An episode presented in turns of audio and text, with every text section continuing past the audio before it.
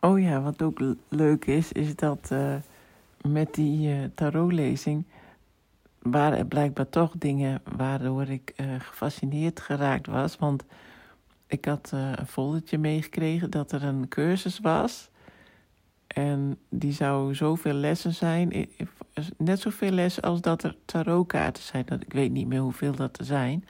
Maar elke les zouden ze dan één kaart behandelen. En dan zou je ook uh, leren hoe je dat dan, uh, ja, dat thema van die kaart zou herkennen in je dagelijkse leven. En ja, dat je dat dan tegenkomt en zo. En dat je dan, dat je dat dan kan interpreteren of weet hoe je ermee om moet gaan, weet ik veel, zoiets. Nou, ik vond dat natuurlijk wel uh, interessant. En ik leer nogal door trial and error.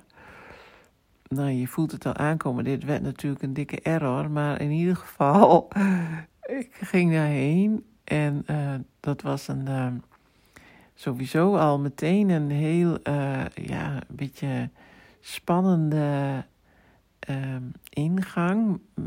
Dat, je, het was al heel mysterieus allemaal, met bepaalde schilderingen op de muren en, en, en overal verloer gordijnen en doeken. En nou ja, je, je kwam echt in een soort Efteling gebeuren.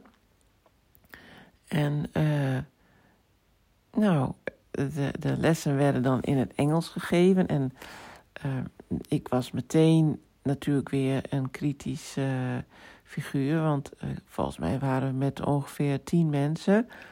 En ik vroeg zo um, van, is er iemand hier die Engels is? Nee, er was niemand die Engels was. Dus ik zei toen tegen die docent, dan kunnen we het toch gewoon in het Nederlands doen. Waarom moeten we dan in het Engels doen? Nee, ja, maar uh, dat was uh, de traditie, zo hoorde het.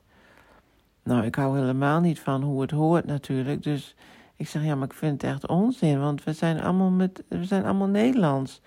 Dus ik vroeg aan die anderen wat ze fijner vonden. Iedereen vond Nederlands fijner. Maar die docent die zei, nee, maar we gaan toch in het Engels doen. Nou ja, toen, toen haakte ik van binnen natuurlijk al een beetje af. Maar goed, de nieuwsgierigheid won en... Um, toen werd er ook een beetje verteld over dat het ook een soort community was, die, dat hele tarot-gemeenschap.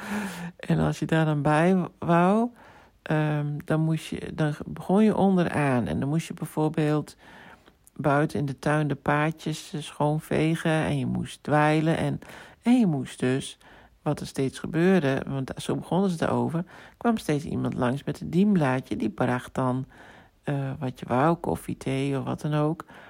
En dan zei ze, ja, dit is die en die en die is er net bij. En die, zo begin je dus onderaan.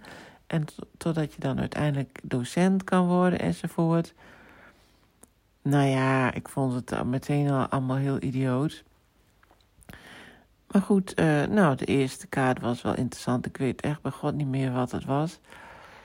En uh, bij de tweede les uh, gebeurde er ook al iets.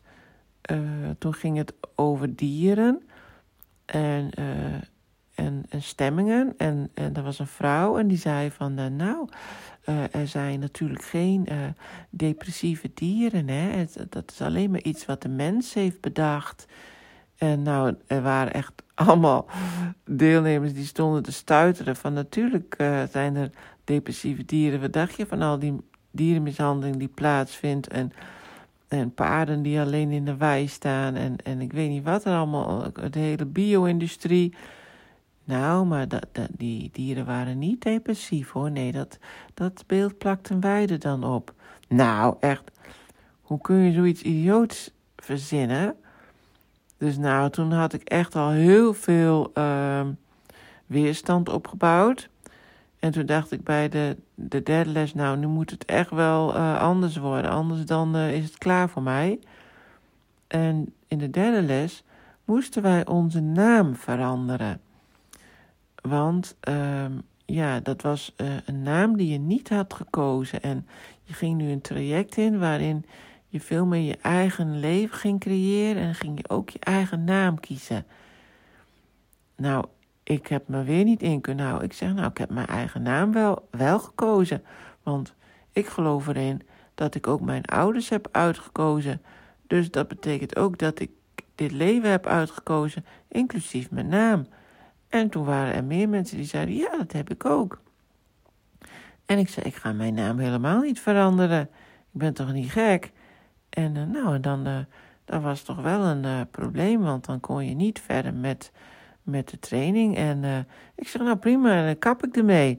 En voordat ik het wist, zei de hele groep, ik ook. En iedereen stapte op en iedereen zei, ik wil mijn geld terug. Er was echt een enorme revolutie. en die vrouw die die les die begon te huilen. En uh, nou ja, dat vond ik dan op zich dan wel weer sneu. Want ja, die, die was ook natuurlijk gehersenspoeld. Maar het was gewoon... Ja, het zit tegen een secte aan, denk ik. Het is gewoon echt gestoord. Nou, dus... Hoe kom ik daar? Oh ja, via die golf en wanes. Ja. Dus nou, dat was mijn trial and error verhaal van de tarotcursus.